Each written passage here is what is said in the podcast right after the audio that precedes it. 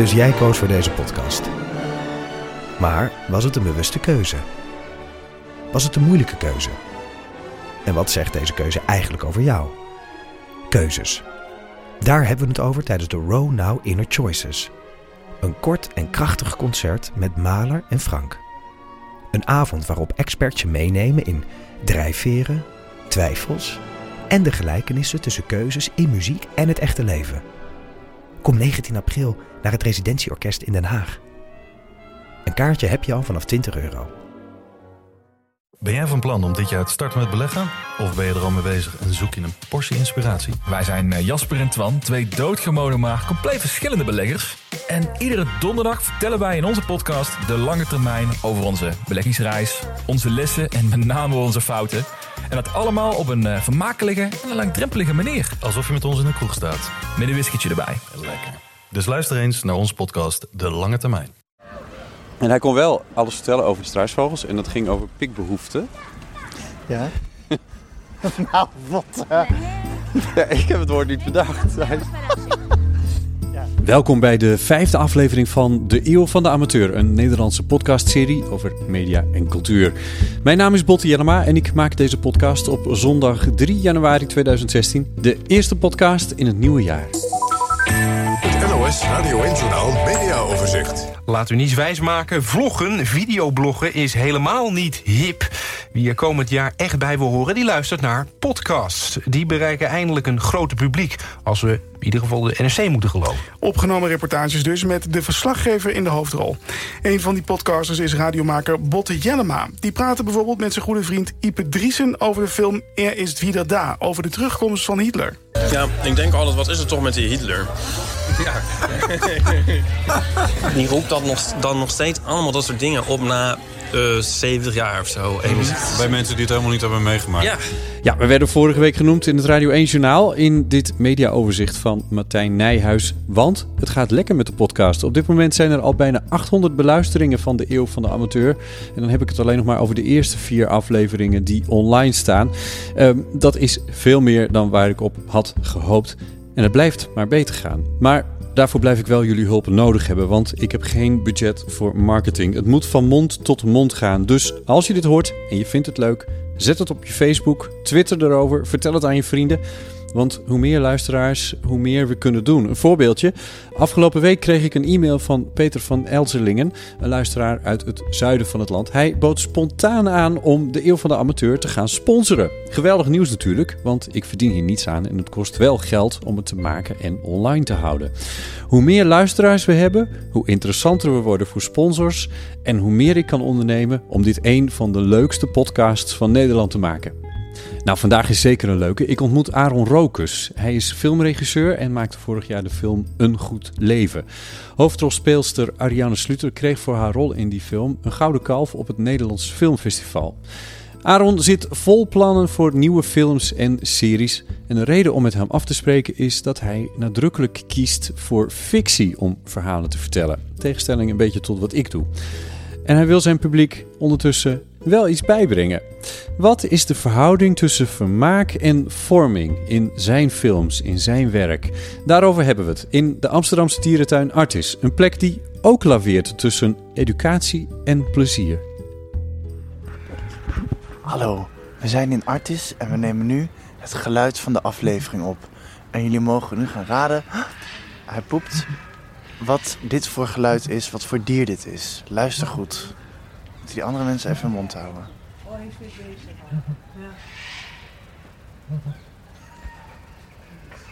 Horen jullie het? Oké, aan het einde van de aflevering krijgen jullie te horen wat dit voor beest is. Tot nu toe, tot, jullie mogen nu beginnen met raden.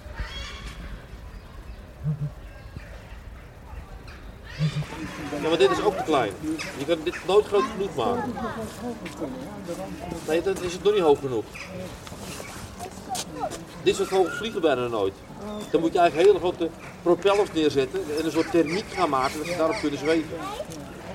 Zo grappig, want hier hadden we het net ook over. Hè? Van die, die, die bezoeker hier die spreekt de verzorger bij de. Wat, is, wat zijn dit? De... En hier is een bosje. Een vale ja, gier. Ja, precies.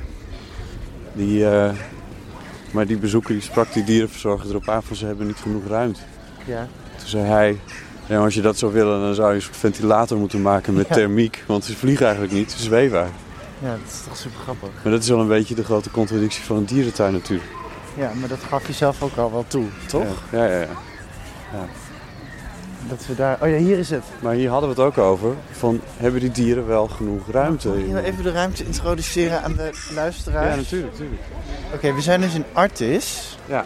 En hier was ik dus vorige week ook. En eh, ze hebben hier een soort savanne gedeelte met een giraf, of meerdere giraffen. Ja. En zebra's. Ja. En ook... eh, Ezels geloof ik. Ezeltjes en struisvogels, wat die Daar ezels hier doen. eentje. Ja. En die struisvogel is echt ongelooflijk zielig. En vooral vorige week zat hij zeg maar... Je hebt hier tralies. Ik laat het even luisteren.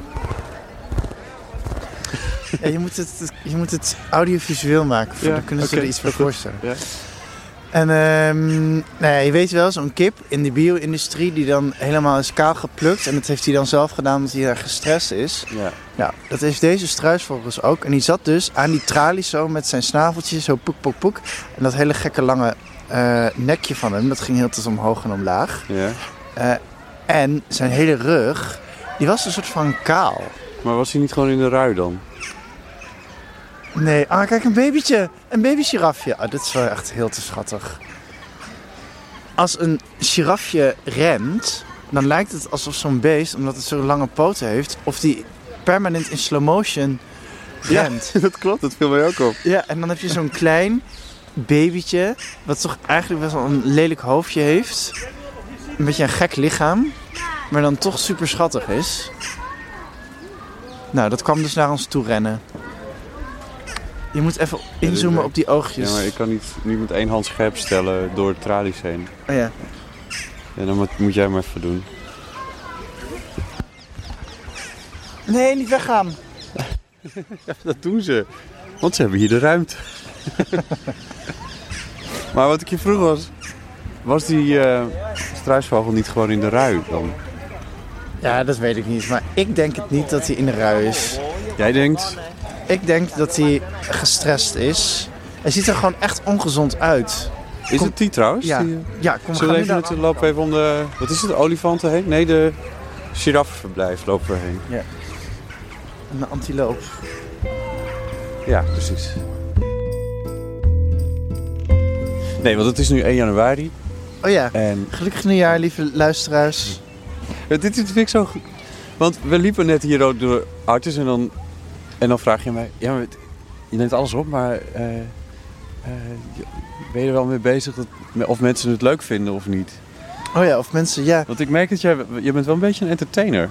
Hoezo? Nou ja, met eh, het geluid van de week moeten we doen, of van, van de aflevering. En, en Ja, nu dat is toch leuk? gelukkig nieuwjaar. En, eh, Ja, maar het is 1 januari. Dat is toch logisch? ja, het is logisch. En, en het is ook Nieuwjaar, leuk. nieuwe kansen. Ja, maar ik zou het uit mezelf niet zo snel doen, geloof ik. Nee, ja, ik heb... eh, voor de luisteraars thuis. Ik, Botte, we hadden het hier over al twee weken geleden dat we dit gingen doen. En toen wilde ik al heel graag geluid van de week. Maar Botte wilde dat heel tijd niet. En nu heb ik het toch doorheen gedrukt. In ieder geval deze aflevering inderdaad, van deze week. Ja. Maar we zullen zien. Eh, Weten jullie het al, lieve luisteraars, wat het geluid is? Jullie een hint? Het is geen zoogdier. Dat was de hint. Ja, oh heel goed. Ja, geen zoogdier. Ja. Ehm, want eh, jij maakt eh, films. Ja. Al geruime tijd. Je hebt gestudeerd in Utrecht, hoogst, de universiteit. Nee, op de Hogeschool voor de Kunsten Hogeschool. Je Utrecht. geeft les aan de universiteit in Utrecht. Dat is. Nee, Ook ik niet. geef ook les op de Hogeschool voor de Kunsten Utrecht. En ik heb ook gestudeerd aan de Universiteit van Amsterdam. Juist. Maar niet afgemaakt. Die heb je niet afgemaakt, maar je bent wel een, een, eh, een filmmaker. Sterker nog, afgelopen eh, september kreeg de hoofdrolspeler in jouw film, dat was eh, Ariane Sluter, die kreeg een gouden kalf. Ja. Ja, Dus je hebt een heel goed jaar achter de rug eigenlijk. ik heb wel een goed jaar achter de rug. Ja, dat klopt. Ja. Wat betekent dat dan, dat, dat een hoofdrolspeler van jouw film... Eh, wat dat betekent? Ja, gaan er dan deuren open of zo? Of Oh ja, heel veel. Subsidiegevers aan nou, je? Eh, niet zozeer eh, die prijs, maar gewoon de film aan zich. Die was Een goed leven. Een goed leven. Die was ook genomineerd voor beste tv-film. Mhm. En Eh, ja, dat heeft wel heel veel deuren geopend dat ik nu wel word gebeld eh, voor series, of ik die wil regisseren, eh, of ik dingen wil schrijven. Ik ben nu bezig met verschillende series. Dus dat zijn wel fijne stappen. Ja. Ja. En daar mag je niks over zeggen. Welke films en series er nog aan zitten te komen. Waarom wordt er altijd zo geheimzinnig over gedaan eigenlijk? Nou, omdat ik nog geen. Omdat het zijn hele lange trajecten. En ehm één serie die eh, is nog. eh, ja, als dat naar buiten komt, dat wordt wel een persding. Kan best wel een, een- misschien een relletje worden qua thematiek of qua vorm. Dus ik kan daar nu, ja, dat kan gewoon niet naar buiten. En die andere serie, dat is zo'n lang traject. Dat wordt dan, als het doorgaat, in 2017 pas uitgezonden. En dat ga ik dan in 2016 helemaal schrijven en maken. Ehm, maar het zit in zo'n beginfase dat ik nog niet weet of het überhaupt nog wel doorgaat, weet je wel. Ja. Ik ben daar nu aan het pitchen. Eh, ik ben door de eerste pitchronde heen, maar ik moet nog naar de langs de volgende. Ja. En dan krijg je weer geld om je synopsis te schrijven, en dan je treatment. En eigenlijk pas daarna weet je of het gemaakt wordt, echt of niet. Het zijn natuurlijk enorme bedragen mee gemoeid. En dat gaat allemaal in fases. En dat kan eigenlijk in iedere fase. Zijn die bedragen ook aan het oplopen voor jou in de afgelopen jaren? Nee, nee. Nou, ja, voor mij persoonlijk wel. Want ik heb, ik heb eh, eh, allemaal films eh, eigenhandig uit de grond gestampt. Met crowdfunding en dat soort shit. Voor 9000 euro. Ik maak er nu eentje voor 15.000 euro. Ik heb er eentje voor 26.000 euro. Het zijn echt kleine bedragen. Ja. Maar al die grote series van nu, die. ehm, ehm, weet je, het Mediafonds kapt ermee. Dus daar gaat eh, geld van weg. Ehm, eh, er staat enorm veel druk op de NPO, omdat. eh, er zijn steeds minder kijkers, weet je wel. Veel meer jongeren die kijken vlogs. Dus alles wordt commercieel. Radioluisteraars luisteren naar podcast. Ja, precies. Nee, maar er, er, er, er vloeien gewoon heel veel... of er zijn zoveel andere opties om dingen te bekijken. Ja. Ja, en op de publieke omroep staat ook enorm veel druk. En je hebt Netflix en eh, alles in het buitenland is beter. En dat soort eh, leuzen. Wat doe jij daarmee met dat soort eh, dingen? Wat ik daarmee doe? Ja, of je bied je dingen aan aan Netflix of zo? Of, Oh nee, ik zit... Nee, dat is... mm, mm. ja, dat is zo ingewikkeld. Ehm, nee, je hebt producenten en distributeurs die zouden, dat, die zouden daarmee bezig moeten zijn. Ik Ja. maak echt dingen en eh, ik hoop natuurlijk dat... Ik wil gewoon dat zoveel mogelijk mensen het zien. Eh, maar voordat je iets überhaupt kan maken... eh, dan ben je echt wel een paar jaar verder. Dus de kansen die ik nu krijg aangeboden... die neem ik gewoon helemaal vol. En dat is nu bij de publieke omroep mag ik dingen ontwikkelen. Ja. En dat is te gek. Ehm, het, het leuke, we, we zijn beide mediamakers in, in dat opzicht. Jij als filmmaker, ik als eh, radiomaker of podcastmaker in dit geval. Maar ehm, ik kies voor de non-fictie, jij kiest voor de fictie. Ja. Tenminste, heb je een documentaire gemaakt dan? Nee, ik heb ooit eens een keer een Kids and Dogs ontwikkeld. Dat is een eh, documentaire plan, of ontwikkelingstraject van eh, Mediafonds. Maar dat was grandioos mislukt. Ik ben niet zo goed in documentaire, denk ik. Waarom kies jij voor fictie? Omdat ik alles en iedereen naar mijn eigen hand kan zetten. ja, daar komt het eigenlijk op neer. En dat, dat, dat ik gewoon mijn eigen verhalen wil vertellen. Omdat ik denk dat ik iets te vertellen heb. Ja, punt. Ik heb wel iets geleerd van de giraffen. Als je, wij hebben zeg maar op ons kantoor is een heel laag eh aanrecht. En giraffen, als zij drinken, dan doen zij hun voorbenen in de spreidstand, anders Ja. komen ze niet bij. Nee. En dus ik was ook zo af met mijn benen in de spreidstand, want het is Zodat beter voor je rug. staat. Zodat je niet Ah, krom staat. heb- dat ja. heb je van de giraf geleerd. Van de giraf geleerd, ja. Goed, goed. Nou. Nou zijn de struisvogels weer naar de andere kant. Weet je wat ik nou wel zou willen? Is zo iemand van Artis dit zouden Vragen kunnen wat er vragen. of, er, of er iets aan de hand is. Ja. Kijk, dit vind ik zo'n mooie uitspraak, hè? Elke keer dat ik in Artis ben geweest, begrijp ik de mensen weer zoveel beter. Van J.H. Leopold uit 1922. Ja, het staat hier op een muur eh, geschreven. Omdat de mensen zo op de dieren lijken. Ja. Ja. Maar ondertussen eh, denk ik dat we ook niet de fout moeten maken dat je dieren te veel met mensen gaat vergelijken. Nee, dat weet ik, Botten. Ja. Die hebben zo hun eigen... Dat is, net, dat is hetzelfde als wanneer mensen eh, egeltjes melk gaan geven of zo. Oh ja, dat is heel slecht, hè? Ja, egels. dat moet je gewoon niet doen. Oh, dit is iemand van Artis. Oh ja. Zoals ik- Ik, ja, ik durf het niet. Te jammer. Hoi, zou ik hem mogen vragen? Ja, dat mag. U bent van Artis, hè? Ja. Ehm, weet u wat van de, van de nee. Ik maak een podcast, ja. een soort radioverhaal. Zou ik even mogen opnemen? Nee, dat mag je niet zomaar doen. Oh, oké. Dat gaat de afdeling communicatie. Dan zet ik hem uit. Die is heel strak.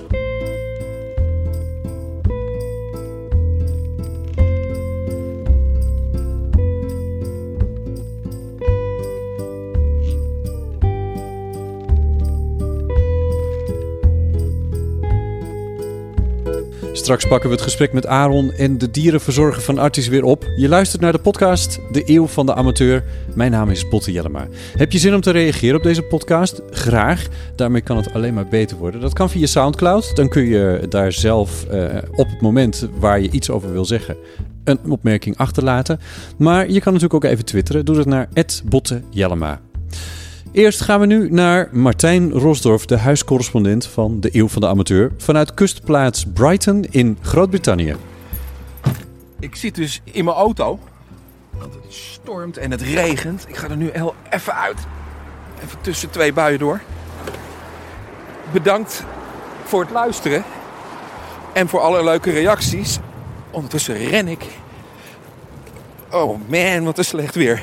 Ik ren naar een plek waar het ietsje droger is en waar ik een beetje uit de wind kan staan. Maar ik ben natuurlijk op zoek naar de man onder de boot.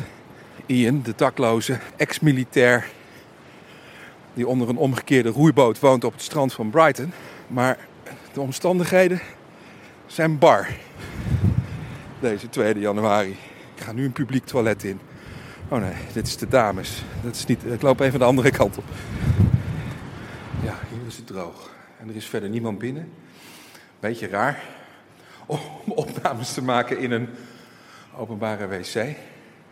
Overigens, een groot verschil met Nederland is dat. In Engeland zijn onvoorstelbaar veel openbare toiletten. Ik loop altijd veel te klagen over Engeland. Maar niet over die grote hoeveelheden openbare wc's. Ik ga even kijken of Ian onder de boot zit. Kleine kans, gezien de weersomstandigheden. Maar goed, we gaan het toch proberen.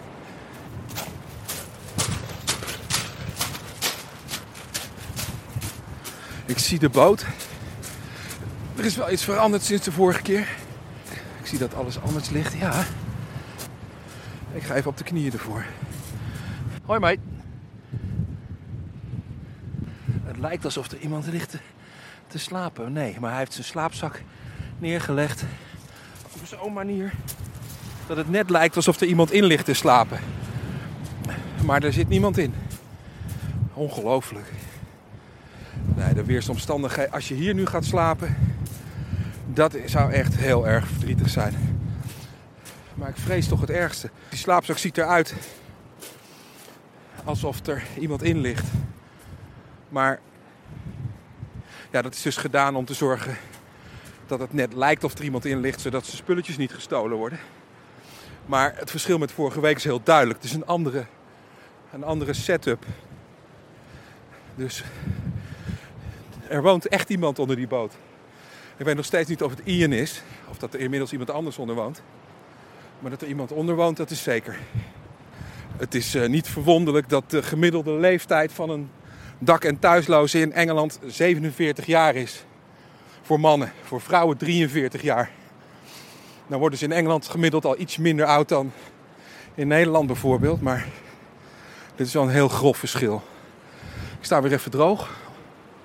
Onder een soort strandhutje. Maar ik ga gewoon lafjes in de auto zitten.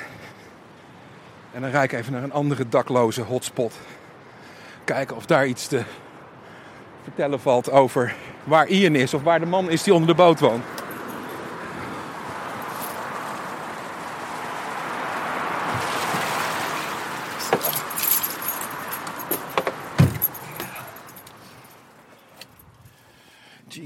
Het stonk daar ook onder die boot. Echt verschrikkelijk. Dat was de vorige keer niet zo. Dus eh, met de persoonlijke hygiëne zal het ook niet al te best gesteld zijn. Er is een wet in Engeland. De Homelessness Act. En, eh, oh, ik eh, reed bijna iemand aan. Daar moet ik een beetje mee uitkijken. Oeps. Pep, sorry. Ehm, wat zei ik? Ja, je hoeft niet homeless te zijn in Engeland. Tenminste, dat zeggen de, de officiële, eh, eh, hoe zeg je dat? De officiële instanties zeggen dat. Er is een wet. Eh, die zegt dat als je homeless bent, dan moet je binnen 24 uur hulp aangeboden krijgen van de overheid. En dan moet je aan vijf criteria voldoen. En dan eh, krijg je eh, hulp, een woning toegewezen, eh, weet ik veel. Maar die criteria, het belangrijkste criterium waarom dus mensen daar geen eh, hulp krijgen, dat is, het mag niet je eigen schuld zijn. Nou, ik spreek nog wel eens een dakloze, dat mag inmiddels duidelijk zijn.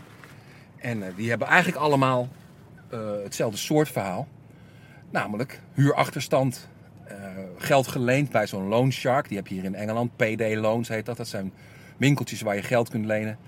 Bijvoorbeeld 100 pond en dan moet je binnen een week terugbetalen. Een soort voorschot op je salaris. Betaal je dat terug, dan betaal je ongeveer 30 pond kosten. Dus dan betaal je 130 pond. Nou, als je die rentes terugrekent, dat noemen ze de APR, de effectieve rente per jaar. En die kan wel oplopen tot 2400 procent. Nou, lang verhaal kort. Leen je 100 pond, je betaalt het niet binnen een week terug en ook niet binnen drie, vier weken. Dan heb je binnen een jaar de schuld van een Afrikaans land ongeveer opgebouwd. Daar kom je dus niet meer uit. Is het je eigen schuld? En dan zegt de Homelessness Act, die zegt van nee, je hebt nergens recht op. Nou, zo geldt het ook voor ex-militairen. Die hebben allerlei extra regelingen waar ze eh, aanspraak op kunnen maken. Onderdak in, eh, in huizen voor ex-militairen. Maar eh, ook daar geldt, door je eigen schuld mag het niet eh, gebeurd zijn dat je dakloos bent. En dan vervallen dus al die regels. Zo kom ik dus nogal eens een militair hier tegen op het strand die in Afghanistan heeft gevochten. Soms zelfs gewond geraakt. En eh, die mogen niet meer meedoen in de samenleving. Want schuld, eh, een keer 300 pond geleend. Staan nu 40, 50.000 in de min na een jaartje. Ja, en dan sta je op straat. Huurachterstand geldt ook als, als eigen schuld. En dan is er nog iets. Iets wat ik veel zie. Dat zijn mensen met psychische of eigenlijk psychiatrische problemen. Ik kwam een tijdje geleden, is alweer, ik denk alweer bijna twee jaar geleden, kwam ik een meisje tegen. Ze heette Marie-Louise. En eh, die had geen huis, niks. En die vertelde me haar verhaal. Ze was eh, een paar jaar geleden, eh, was ze samen met haar vriend een animal shelter begonnen, een dierenasiel. En ik zet even de auto uit. En, met haar, en haar familie vond dat verschrikkelijk. Die, die, die mochten die jongen niet. En terecht overigens, want het bleek een enorme heroïne junkie te zijn. En binnen no time had hij haar aan de heroïne. En dat animal shelter, dat ging natuurlijk op de fles. Nou, acht jaar na het begin van die relatie stond ze in haar eentje in Londen. En had ze helemaal niks meer, geen vriend meer. De familie wilde er niet meer zien. Ze is wel afgekikt van de heroïneverslaving. Maar ja, de alcohol bleef een probleem. En eh, van Londen naar Brighton. En daar woont ze gewoon. Ehm, ik heb haar toen nog een hele tijd gezien. Ik heb haar ook wel eens aangeboden om haar te helpen. Naar de dokter te brengen, dat soort dingen. En op een gegeven moment is ze verdwenen. Ik heb geen idee wat er van haar geworden is. Een nog veel schrijnender verhaal wat ik, eh, wat ik tegenkwam. Dat is van een meisje. Die was echt heel jong. Ik denk niet dat ze 20 jaar was. Maar die trof ik aan ergens huilend op straat voor een bank met een klein vies koffertje. En eh, ik moest iets, eh, iets, moest iets kopen. En een kwartier later, twintig minuten later kwam ik terug, stond ze er nog steeds. Heb ik haar aangesproken. Nou, er was eigenlijk geen gesprek mee te voeren. Het meisje was zo ontzettend in de war. En die had wel een brief bij zich. En dat was de brief van de stichting Streetlink uit Londen. En die hadden voor haar noodopvang geregeld in Brighton, in een hostel. Maar daar kon ze pas om twee uur terecht en het was één uur. En dat was eigenlijk het enige wat, wat ze zelf begreep. Nou, dat ze nergens heen kon en dat ze nog een uur moest wachten. Nou, het was voor haar zo onoverzichtelijk. Wat ik daarmee wil vertellen is, dat meisje had gewoon psychische hulp nodig, psychiatrische begeleiding nodig. En die komt dus in een hostel tussen allerlei Poolse arbeiders en weet ik veel wat terecht. Omdat ze dat in Londen hebben, hebben geregeld. Ja, van stuur het maar naar Brighton. En eh, nou, dat meisje, ik ben nog een paar keer bij dat hostel gaan vragen, maar ze weten niet meer. eh, ze, ze hebben geen idee waar ze gebleven is. Die is daar dan één of twee nachten geweest. Ja, en je moet er eigenlijk gewoon niet bij nadenken om. eh, niet bij nadenken wat er met haar gebeurd zou kunnen zijn. Inmiddels ben ik aangekomen bij een andere dakloze hotspot. Dat is ehm, de Hove Lagoon. Dat is een lager gelegen soort complex van vijvers. Ligt aan zee. Met een grote muur tussen de zee en, eh, En die vijvers. En in die muur er zitten allemaal nissen. En daar wonen en slapen ook altijd een fors aantal daklozen. Maar het is nu echt voor iedereen te gek. Gewoon, ik zie hier wel een familie op de fiets. Die vinden het allemaal wel best. Is om bij die Hove Lagoon te komen. Dus bij de, zeg maar de hoofdverblijfplaats van de meeste zwervers in, eh, in Brighton. Moet je een bochtje maken rond Millionaires Row. De, oh. Ja, ik moet niet te veel dingen tegelijk doen. Ik zei, dan moet je een bochtje maken om Millionaires Row. Daar waar Adele en Nick Cave en Fatboy Slim wonen en andere miljonairs. Op die manier is de enige manier om bij die plek te komen. Maar nou goed, ik ben er nu. Nee, ik dacht het al, geen hond. Waar ze dan wel zijn, er zijn niet veel opties waar je heen kan. Ik moet even keren terwijl ik een bewoner van Millionaires Row afsnij in zijn grote Land Rover. Maar er wordt toch beleefd op me gewacht. Thank you. Goed. Volgens de wet, volgens de regels, volgens de Engelse samenleving hoef je dus niet dakloos te zijn. Er zijn van allerlei regelingen. Maar in de praktijk wonen er dus alleen al in Brighton en Hove, wat gewoon een gemiddelde stad is, te groot ongeveer van eh, Rotterdam, Amsterdam, wonen er dus al duizend mensen op straat.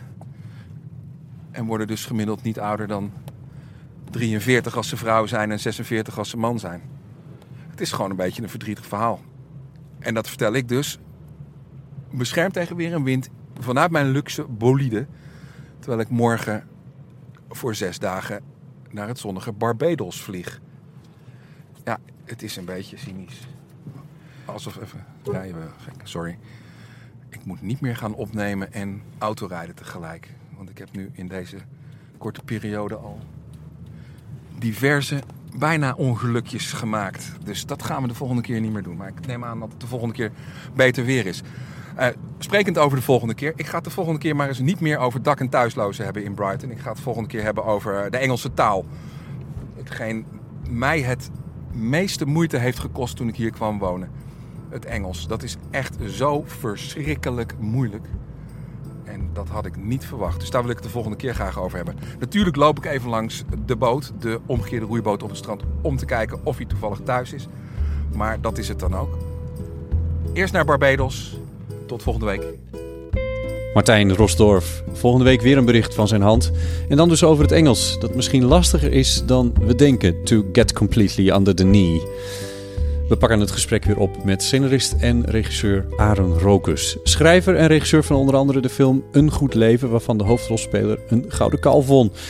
Ik ben met hem in Artis, omdat ik het met hem wil hebben over de spanning of samenwerking, hoe je wil, tussen vermaken en vorming. Oftewel, wat wil je met je verhalen je publiek bijbrengen en in hoeverre moet je het vermaken? Aaron vertelde voor de break dat hij kiest voor fictie om verhalen te vertellen, omdat, zo zegt hij, hij dan alles naar zijn hand kan zetten. Maar hij maakt zich ook zorgen over de struisvogels in Artis, die kaal geplukt lijken op hun rug. En daarom schoten we even een dierenverzorger aan. Want we treffen net hier toch iemand van Artus. Ja. Een man die... uh, we mochten het gesprek niet meer opnemen, want het moet via communicatie van Artus. Dat snap ik allemaal wel, maar dat is te veel gedoe. Ja. Um, en hij kon wel alles vertellen over die struisvogels. En dat ging over pikbehoeften. Ja. nou, wat? Uh... Ja, ik heb het woord niet bedacht. ja, pikbehoeften. Ze hebben de behoefte aan... Uh...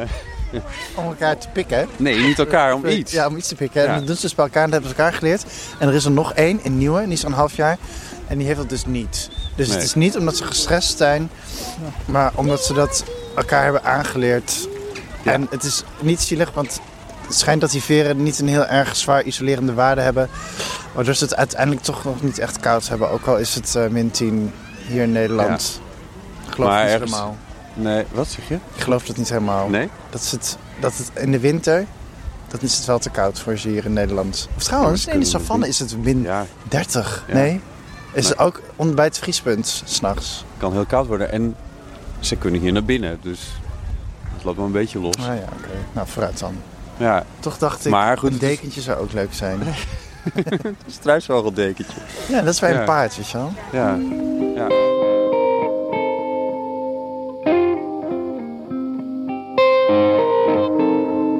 Wat denk je dat fictie is? Fictie is ook de werkelijkheid navertellen. Ja. Alleen dan eh, bepaal je zelf hoe het eh, verloopt en je bepaalt je eigen personages.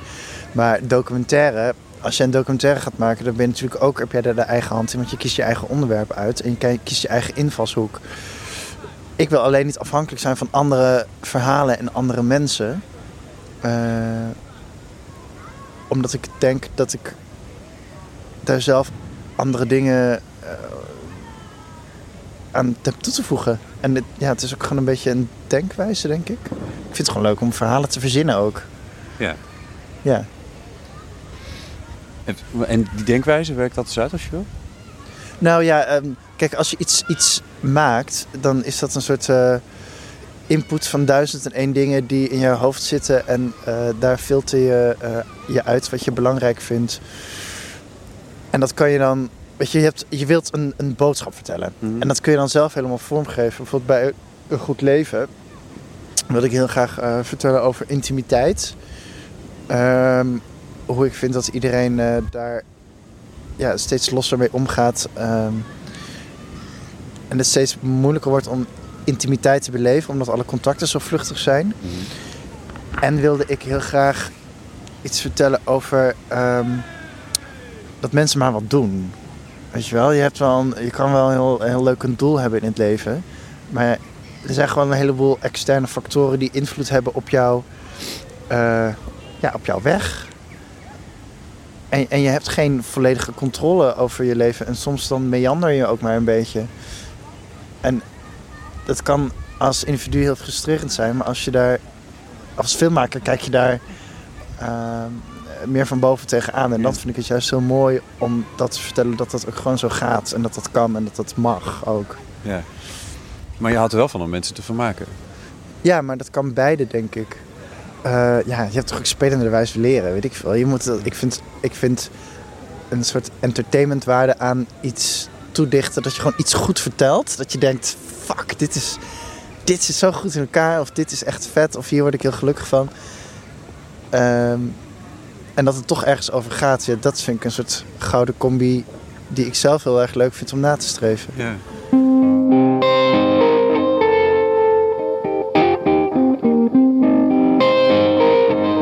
Het is interessant, want ergens zit- in Artist zit die combinatie natuurlijk ook in de dierentuin. Ja. Een combinatie tussen eh, de... Leuk diertjes kijken en toch is het zielig.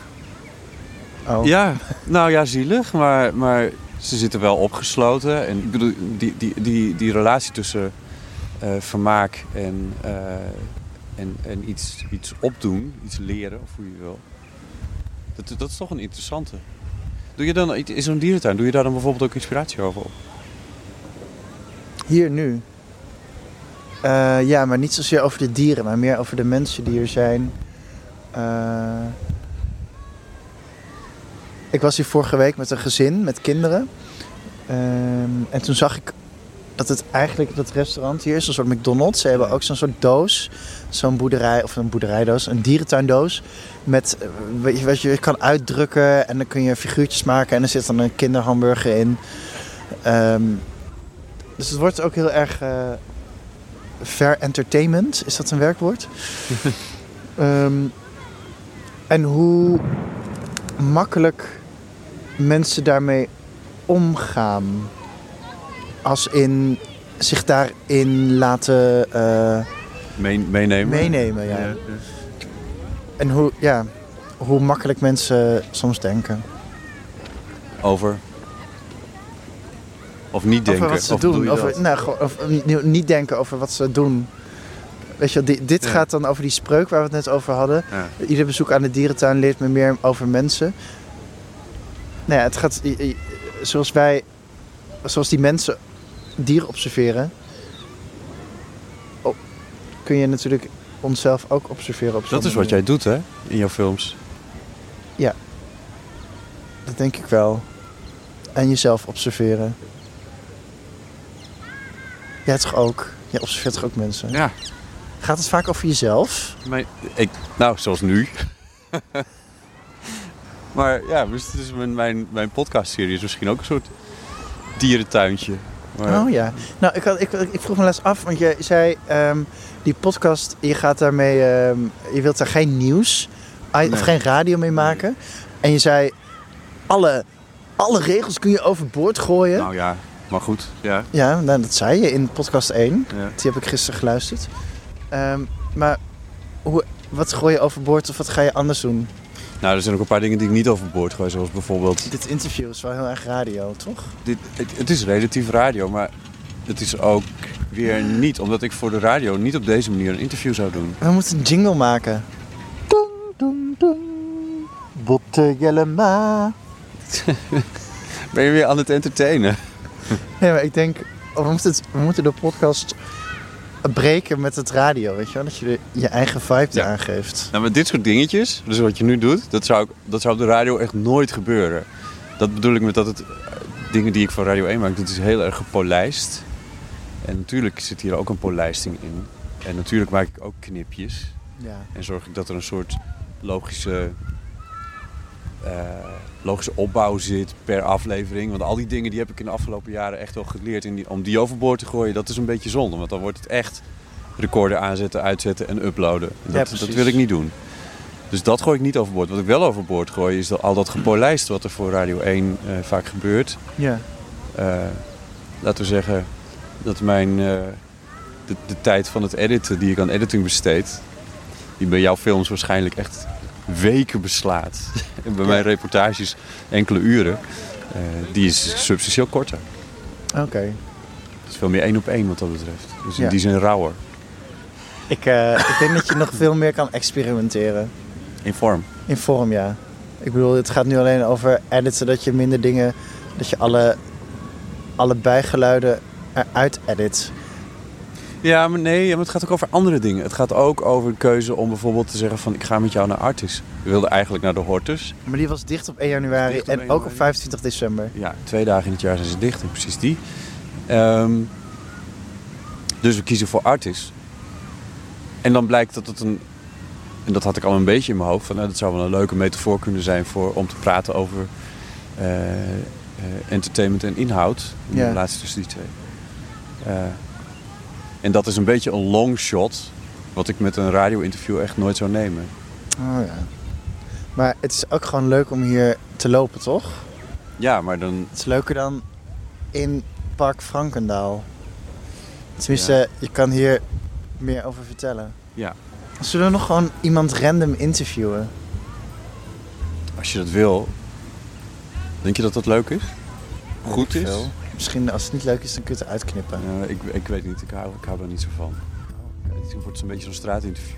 Waarom bent u hier? Ja, precies. Oké. Wat vindt u ervan? Ik dacht, ik improviseer. Ja, dat is, wel, dat is wel goed. Maar misschien is dit toch minder geïmproviseerd dan ik het laat overkomen. Oké, heel- ik weet nog iets. Ik kan nog een dier nadoen. dat, is, dat is een paard in galop.